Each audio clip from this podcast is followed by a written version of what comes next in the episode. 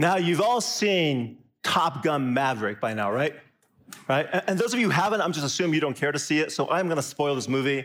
I apologize. If you need to, go ahead and plug your ears, okay? Go ahead and do that. And the rest of you, well, you know this movie, right? So there is this, there's this one scene at the climax of the movie where, where you know, the Tom Cruise character, Matt Maverick, he, he's in an F-14 and he is pitched up. He is flying higher and higher because they want to eject from the plane. They are out of ammo, they're out of flares, they're out of missiles, and they have a fifth generation fighter on their tail and they're about to be blown out of the sky.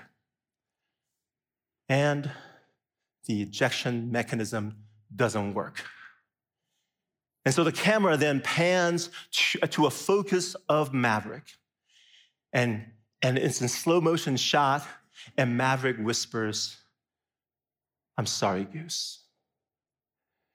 Now, for those of you who've seen the original Top Gun that came out in 1986, you know who Goose is, right? Goose was a pilot. He flew with Maverick in their F 14 back in the days. Well, more than that, Goose was Maverick's best friend.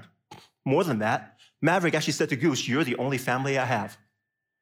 He's the closest person to Maverick, and yet in an accident in the F 14, Maverick gets Goose killed. So now in the second movie, this new movie, what we find out is that in, the, in, in, all these decades, Maverick never got over the death, never got over the guilt of getting Goose killed. And so he spent the intervening years trying to redeem himself, putting his own career at risk, putting his own life at risk to protect other people, especially one person, Goose's son, who's also become a pilot. And then in the second movie, we get to the climax and we're in the scene, and Maverick's in a place that he never wanted to be. He's back in an F 14, and he has Goose's son in his back seat. And they have that fifth generation fighter on their tail, and Maverick has no more tricks up his sleeves. And he comes to the realization that he has failed in his pursuit of redemption. He cannot protect Goose's son. And so he whispers, I'm sorry, Goose. That's the emotional climax of that movie. But let's just go hypothetical. Okay, let's, let's go hypothetical and let's, let's pretend that we don't know a thing about Top Gun. You've never seen either movie right? And you somehow, your YouTube recommendation gave you, you know, hey, watch this final fight scene from Top Gun Maverick. And so you're like, okay, I click on it and you get to watch it and you're watching go, oh, that's pretty cool. Very cool action sequence, great photography, great choreography with these planes. What a wonderful thing. And then there's this final bit and you're like, huh, who is Goose and why is he apologizing to him? That you would get the idea that something emotionally devastating just happened, but you wouldn't know why and you wouldn't feel it. Well, my guess is that that's how we experience the Bible when we read about the death of Jesus on the cross. We read about Jesus on the cross and we go, huh, something important, something powerful just happened, but we're not exactly sure why, and we definitely don't feel it. Today, I want to talk about the cross. And today, I want to help us get a glimpse of why the cross is not only the theological climax of the story of the Bible, but is also the emotional climax of the story of the Bible. But before I go there, let me introduce myself. My name is Charles. I'm one of the pastors on the teaching team. Just greet all of you who are here and all of you joining us in all the different sites and venues in front of your computer or joining us via the podcast. We're so glad you're here. Welcome to Blackhawk Church. Thank you for joining us. We are in a sermon series called Live This Book. We've been doing this since last September. And the big idea of this series is that the whole Bible is a single story, a single narrative with these seven major plot points. And we have been in this one, Jesus the King, for the past few weeks. And now we've been hitting the climax of the entire story. We've been hitting the death of Jesus on the cross. And this event is so important that we dedicated two Sundays to talk about it. So, part one, cross part one, was last week, and cross part two is today. These two talks are connected. If you missed cross the first one, go ahead and catch it online. All right. And, uh, and so today, because it's connected, what I want to do is I want to give us a quick recap of the three big ideas we talked about last Sunday. Okay. And if you want to dive in deeper on those, go check out the first video. Big idea from the, about the cross from last week. Number one, the cross doesn't do just one thing. Okay, that's a big idea. Many Christians have the idea the cross does only one thing it, it, it, removes our sins so we can be reconciled to God. And what we find out is that the Bible says, no, no, no, no, the cross does a heck of a lot more than that. The cross is amazing. All right, if you think the cross only does one thing, you're missing out something that can radically transform your life. That's big idea number one. Number two, the cross is the climax of the story of the Bible because it brings resolution to the story of the Bible. Very quick recap of the story God creates humans to be his partner to run the world. They rebel. The world falls apart. God recruits a people called ancient Israel. Hey, be my partner to help me fix the world. They rebel. They end up in exile. How is God going to fix this? Well, God shows up into the world as a human being, as God and as human and as the king, as Jesus, he says, I am going to establish the kingdom of God on earth. I'm going to do it by relaunching the people of God. This is a people who are going to be empowered to accomplish the mission and they're going to be transformed so they can love each other and live out my character. And Jesus says, I'm going to do all of that by dying on the cross. Well, how does that work? And that's big idea number three. The Bible understands the cross as Old Testament ritual animal sacrifices. This is just really weird. we talked about this last week how this is gross, this is icky, it's not part of our culture. But we need to always remember the Bible's not written to us, but for us. The New Testament was written to people who really get animal sacrifices. They participate in them, they've seen them all the time, they get it, they have intuitions about it. We don't. So, a big part of last week and this week is about getting into the logic of animal sacrifices. Last week, we spent the rest of the time talking about the logic of covenant initiation sacrifice. Today, we're going to do more animal sacrifice logic. I hope you guys are okay with that. Okay. So, Jesus gave the church two rituals communion, we talked about last week. So, today, let's begin with the other one baptism. As this is what baptism looks like at Blackhawk Church. Roll clip. Buried with Christ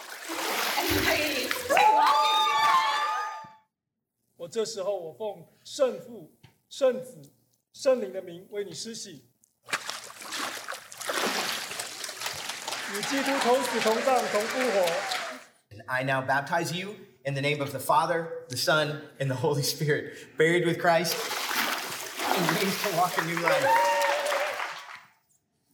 Just real quick, our next baptism is coming up April 28th, Friday, here at Brader Way. I just want to say, I want to invite you to come. It's, it's one of the most encouraging times, encouraging services that we have at Blackhawk Church. You hear stories about God is doing in people's lives, how he transforms people. It's so fun to listen to these stories. So come and enjoy what God is doing in our midst and celebrate what God's doing in our midst. Okay? So that's April 28th, Friday. And you'll hear more about it coming up. Okay? But the reason I played that video wasn't to do the promo. The reason I did the video is because I want you to focus on the words that the pastors said when they performed the baptism. They said this buried with Christ, raised to walk a new life. Now, what does that mean?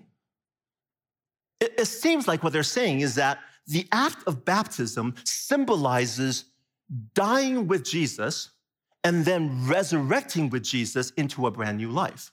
What they seem to be saying is that the act of baptism symbolizes becoming united and joined with Jesus on the cross. Now, why would they say a thing like that? The Bible says it. the Bible says, here we go. This is, this is Galatians. Paul saying, Paul says, I have been crucified with Christ. He's been crucified with Christ. And I no longer live, but Christ lives in me. Or in Colossians, since you, all of you, died with Christ to the elemental spiritual forces to this world, dot, dot, dot. Second Timothy. Here is a trustworthy saying. If we died with him, we will also live with him. Or Romans, or don't you know that all of us who were baptized into Christ Jesus were baptized into his death? Something very, very odd about the death of Jesus. Most people who have ever lived have died. And when they die, they're the only person who died. Jesus' death is different. Jesus' death is unique. Jesus' death is unlike any death ever. Jesus' death is open to participation. You can choose to join Jesus in his death. And in fact, the Bible says, those of you who are Christ followers, you have already done so. Now, can I just say how weird that is?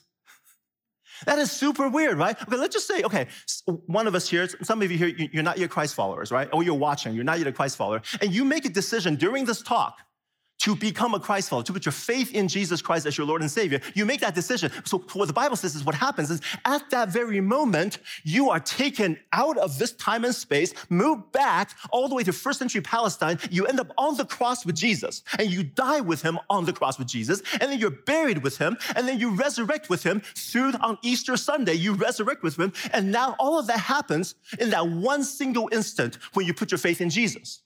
That's what happens to you. And then it's not just that. You're now united with Jesus for eternity. That's a weird concept, isn't it? That's that foundational biblical concept called union with Christ. It's one of the most important things the Bible says about us. That with those of us who are Christ followers, we are joined with Jesus in his death and then in his resurrection and we're united with him. How does that happen? You ask? Well, the answer the cross. The cross makes that happen. The cross unites us to Jesus. It is the most important thing that the cross does. The most important thing the cross does. The cross opens a way for God's people to join with Jesus in his death and his, in his resurrection. Well, obvious next question. How? Right? How does the cross join us with Jesus? And now we need to dive into the logic of animal sacrifices. You see, God sees the death of Jesus on the cross as a type of Old Testament sacrifice. And one of the core idea of a sacrifice is that when you make an animal sacrifice, you are joining yourself to the animal that is being sacrificed. Let me give you an example. So, so think about a sin offering. Okay, so this is straight out of the book of Leviticus. It's back in the Old Testament time, okay? So, so let's say, okay, I'm, you know, I'm Charles. I, I commit a sin against God. I want to find forgiveness before God. So I take my animal and I take, take the animal all the way to the temple. And at this moment, I put my hand on, on the animal and I kill the animal. The priest, they take the carcass, they take a little bit of fat out, and then they put the whole thing on the altar and they burn the whole thing up. And at the end of that process, I am forgiven. And you're like, well, how? Okay. So here's the logic of that. You see, a sin offering is an act of grace. It's an act of grace. God graciously chooses to see the death of the animal as my death. This is an act of grace. God says, okay, I'm gonna look at the dead animal and we go, okay, that's dead Charles right there. That's dead Charles. Which means all the things he's done, all the wrong things he's done, all the punishment, all, all the guilt, it, it, it died with him right there. Okay? That's an act of grace. But I'm still alive. The animal's dead, I'm still alive. So now I live a life that is forgiven. That's how sin offering works. Now, you notice within that, there's really two different things going on at the same time. On, on the one hand, the animal dies for me, right? The animal dies so I don't die there is substitution going on here. At the same time, though, the animal dies and I also died. There is representation. Both is happening. Representation and substitution. Both end is happening in a sin offering. And this is what Paul is talking about in Second Corinthians. For Christ's love compels us, he said, because we are convinced that one died for all and therefore all died. Right here, this is substitution. Jesus died for us so we don't have to die. And then Jesus died for us, therefore we all died. Do you understand that? A sin offering accomplished this union with the thing that is sacrificed. So Jesus, as the ultimate sin offering, joins us to God. The cross accomplishes this. The cross allows us to become united with Jesus. Okay, so that's how. un- the cross unites us with Jesus. What does that mean, really? Oh my gosh, I can go all day telling you about what it means to be united with Jesus. But, but let's start with something basic, right? So I'm united with Jesus. God looks at me, he sees. Let's try that again, okay? This is participation, okay? Let's try this again, okay? I'm united with Jesus, so God looks at me and he sees.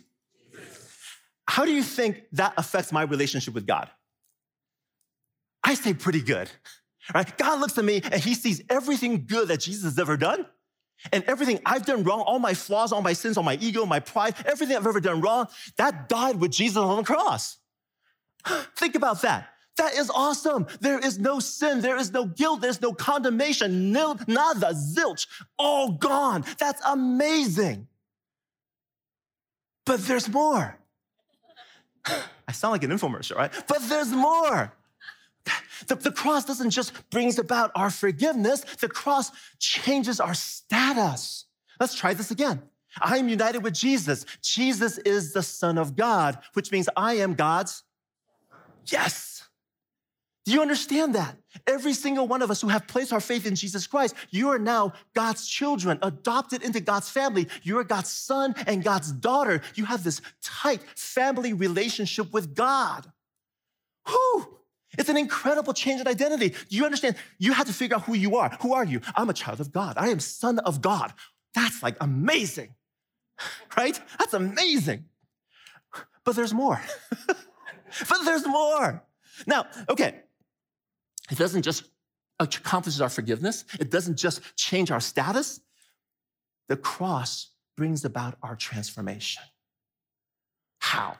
Well, I'll show you. Okay, so Paul spends two chapters in the book of Romans to talk about how the cross does this. It's in chapter five and chapter six, six, and uh, I don't have time to talk about two chapters today, but I want to give you the gist of what he's saying. Okay, and you can go home and read it if you want to. Now, here's the problem coming out of the Old Testament, right? God creates humans, they rebel. They don't want to live out what it means to be the image of God. Why not? God creates Israel establishes a covenant with them. Hey, be my partner, change the world. They can't keep covenant. What is going on with the story of the Old Testament? Why are humans failing so badly? So, Paul's explanation in Romans 5 and 6 is this He said, Look, because of Adam and what happened in the Garden of Eden, all of humanity is born into a state of being under the control of sin and death. Okay? Every single one of us who are born as humans, we're born inside here. We're under the kingdom of, of, of, sin. And sin is seen by Paul as a, as a person with power and control. The sin is a king, he rules over us. Now, so, so and, there, and here's the thing there's no way out. Think, think of this as a prison, right? You have been sentenced to prison for life, and sin is the warden, and there's no escape, no escape because this is Supermax. So this is actually sounding like the plot of a prison break movie, okay? Because what's gonna happen is Jesus is gonna come into the world. He is gonna come into this prison ruled by, by, by sin and death to try to rescue us. Because here's the thing how do you get out of prison? How do you get out of prison? There is one way you die. You die. You have to die. They, you die and they will cart you out. Okay? So Jesus comes in, and what does he do? He dies on the cross. And by dying on the cross, um, what happens, if you bring the other slide back, by dying on the cross, he allows us, remember his death is different. He allows us to join him in his death. Does that make sense? We joined him and died with him. So, as far as the sin is concerned, oh, yeah, these people, they're all dead. They're dead. And they're carted out. They died to sin. And what happens is then, is that surprisingly, Jesus then goes and resurrects and comes to a new life. And so what happens is all the people who, are, who used to be here, we come over here. We died over here and we end up over there and we resurrect with Jesus. We're united with Jesus. That's what's going on in Romans 5 and 6. So you see this in Romans 6, verses 6 and 7. He says, For we know that our old self is crucified with him so that our body, so that the body ruled by sin might be done away with, that we should no longer be slaves to sin, because anyone who has died has been set free from sin. You see right here, right? We are ruled, we were ruled by sin. We were slaves to sin. But by dying with Jesus, we are set free. That's cool. it just did that by itself. Do you understand? We were slaves to sin. We were under the control and power of sin, and the only way to get out is to die. And by dying with Jesus, we're out and we're joined with Jesus. And in joining with Jesus, verse 8 says, Now if we die with Christ, we believe we will also live with him. Oh, right? Join with Jesus in his death, join with Jesus in his life. For we know that since Christ was raised from the dead, he cannot die again. Death no longer has mastery over him. The death he died, he died to sin once and once for all, but the life he lives, he lives to God. Here's the payoff verse right here, guys. Okay, everybody, Christ followers, listen to this verse. In the same way, count yourselves dead to sin, but alive to God in Christ Jesus. You are dead to sin and you're alive to God because of the cross. Okay, now, I just need to pause right here because I think some of you are going, uh, Charles, I don't feel like I'm dead to sin. I, I mean, I don't want to you know, raise your hand. How many feel like people feel like, yeah, I'm dead to sin? No, it's all good, no problem. I think the moment we start talking about that, we, we realize, yeah, sin has significant power in different areas of our lives. And we know that the moment we start thinking about it and going, oh, yeah, yeah, that's right, that's right, that's right. I know exactly what you're talking about, Charles. There is a disconnect between what the Bible says about us and how we feel, right? They don't match at all. So, what is Paul talking about? Well, let me say this and try to say this clearly as I possibly can. Being dead to sin does not mean you don't sin. Okay, this is weird. I know this is kind of weird. Being dead to sin does not mean you don't sin. Let's get back to this diagram. Being dead to sin is a theological statement about our spiritual state. Paul is saying, hey, being dead to sin means you, you no longer live over here, you're alive over here. That's all he's saying. He's saying you're not over here anymore, you're over there. Okay? Now, can you sin over there? Yes. yes, you can. And we do it. And we do it a lot. We sin a lot over here. Why? Because the moment we put our faith in Jesus, we, we, we die on this side, we join Jesus in, in his death, we move over there and come to life over here. But all everything else about us has not changed. Our memories, our, our patterns, our habits, our the ways we do things has not changed. And so we continue to sin. It's, it's, like, it's like moving to a different country. I mean, imagine, if you will, if you, uh, I don't know, decided one day you want to move to France and be, you know, become French citizens. You want, you, want, you want to become French. So you take your family and you, you fly to Paris. The day you land in Paris, can you now speak French? Do you understand where to go shopping in Paris? Do you understand French culture? Do you lose the urge to eat brats? None of that changes, right? Nothing changes moving from the, the, the, the sin to, to, the, to the kingdom of grace is like moving countries. You have to adopt new values, new way of being, new ways of thinking, new worldviews. It's a massive change. So what ends up happening, and this is a huge problem in the first century and in the 21st century, Paul is was writing to address this problem, which is you have a whole bunch of people who are like on this side of the kingdom of grace. and they're all piled up here, and they're all like, hey, Talk to us. What are you saying, sin? Talk to us. We'll do what you want me to do. I'll keep listening to you because we're so used to listening to sin. We got a bunch of people piled up over here. And they're all like, hey, what's going on? Talk to us. And Paul's like over here. I'm gonna switch sides, okay? Paul's like over here going, uh, guys, stop that. Okay? That's a lousy kingdom. That's a bad place to be. Don't listen to him. You don't have to anymore. You used to have to. You don't have to anymore. You're free. Come this way. Move this way and learn what it's like to be alive and attentive to God. It's a transformed life. It's a different kind of life. It's an awesome life. It's a long path of growth. It's not easy. But come this way. Stop listening over there. You're dead to sin. So start living like it. Now, making this move is not easy. Making this move is not easy. It's a, it's a lifetime of journey of transformation. But the very first step of that journey, knowing that you are free. You have to know that you don't have to listen anymore. You don't have to listen to sin anymore. And that allows you to not listen to sin anymore. You are free from sin. You are dead to sin. You're alive to God. This is absolutely critical about who we are. So, this is what we cover today about the cross. The cross unites us with Jesus in his death and his resurrection. And because we're united with Jesus, we are forgiven and we are reconciled with God. Because we're united with Jesus, we are adopted as God's sons and daughters. And this is the big one. Because we're united with Jesus, we're saved from the control and power of sin. This is the definition of salvation, folks, according to the Bible. Some people confuse salvation with being saved from God's wrath. No, no, no. The Bible talks about salvation, it talks about us being saved from the control and power of sin. Okay.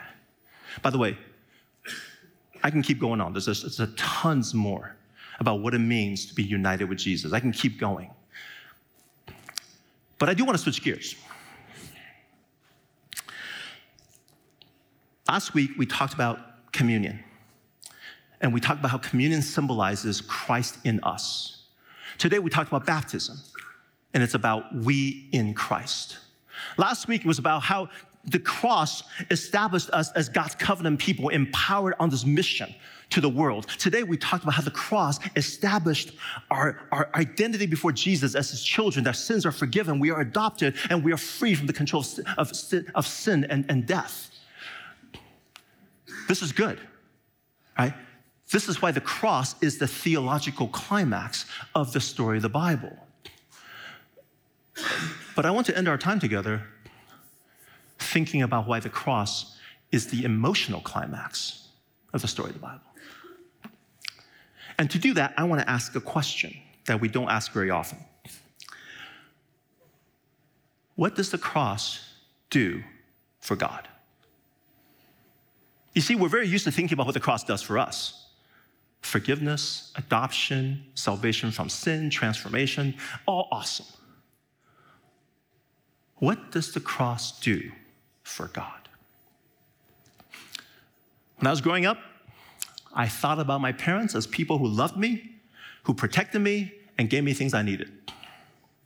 It wasn't until college that it finally dawned on me that, whoa, my parents have dreams and visions about their own life. That they have wants and desires and needs of their own. Some of you in high school or younger, you're probably like, no, really? That's not possible. Okay? That was a realization. Well, in the same way, as we mature in Christ, as we grow, there comes a time when there is a realization that, oh, God, He wants something. What does He want? What is He looking for? And we ask the question what does the cross do for God? When people first read the Bible and they tackle the Old Testament, they're often struck by the God's anger. I get that question a lot. Why is God so angry? Why is God so angry? Because we're not comfortable with an angry God. Well, here is the Bible's answer to God's anger. The Bible says, Our God is angry because he is a God who loves intentionally and passionately. And that love has rarely been returned. Think about that. Let's start with the beginning of the story. Our God creates the world. He creates human beings. He invites them into, into to help him run the world, right? So our God is a creator God. He, he's, a, he, he's, but he's not a God who's like, oh, I created all that stuff, but I'm so far above it. No, no, no. Our God is a creator God who invests in his creation. He is connected with his creation. He says, these are, these, these, these humans, they image me. And I want to invite them into this community of love, this community of love that I've enjoyed as part of the Trinity for eternity. I want them to be part of this. And they say no. So our God is a creator who has been rejected by his own creation. God reaches out a hand of friendship and love, it's been slapped away. And so God says, okay, I'm gonna create a people. And this is the people I'm gonna get to know. This is the people that we're in a covenant relationship with, a commitment, committed relationship of love and affection and loyalty and friendship. And God loves these people intensely, passionately. And the people promise to love him back, but they don't. So, our God is a God who has been betrayed by people who promise to love him. And if you understand that, you have a grip on God's anger in the Old Testament. I want to show you this amazing passage in the book of Hosea that really captures the heart of God. Okay, this is Hosea chapter 11. This is what God says. Okay, when Israel was a child, I loved him. Out of Egypt, I called my son. But the more they were called, the more they went away from me, right? I'm calling them and they're running away. This is the dynamic in the Old Testament. Keep going. It was I who taught Ephraim to walk. Ephraim is another word for Israel. I, it was I who taught Ephraim to walk. Okay? Are you seeing this? Taking them by the arms, but they did not realize it was I who healed them. I led them with cords of human kindness, with ties of love. To them, I was like one who lifts a child to the cheek and bent down to feed them. Are you seeing what God is saying? He's saying, My people, they're my babies. They're my babies. Oh, I love them. Those of you who are parents of youngsters, of toddlers and babies, and, and you have you experience sometimes this incredible sense of tenderness, this incredible sense of protectiveness, protectiveness over your children. You get the heart of God. In fact, where does that come from? It comes from God.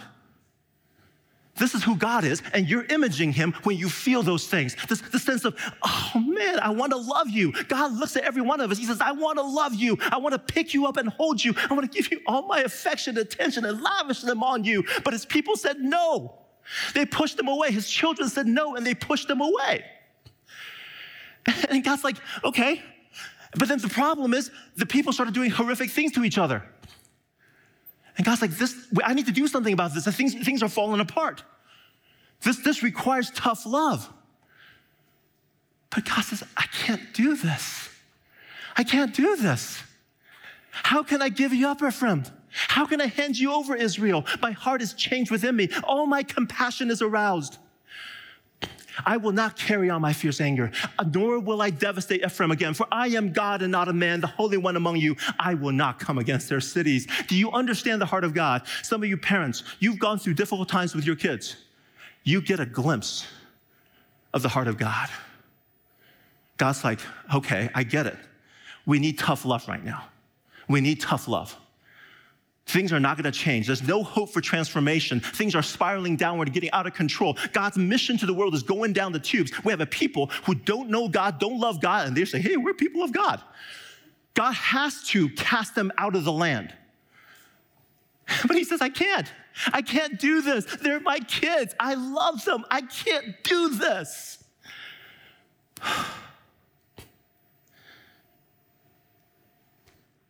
Eventually, he does he casts them out of the land and he hurts.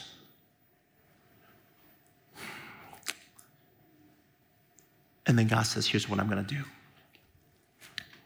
I'm going to go and get them. I'm going to go and get them. I'm going to enter into my creation.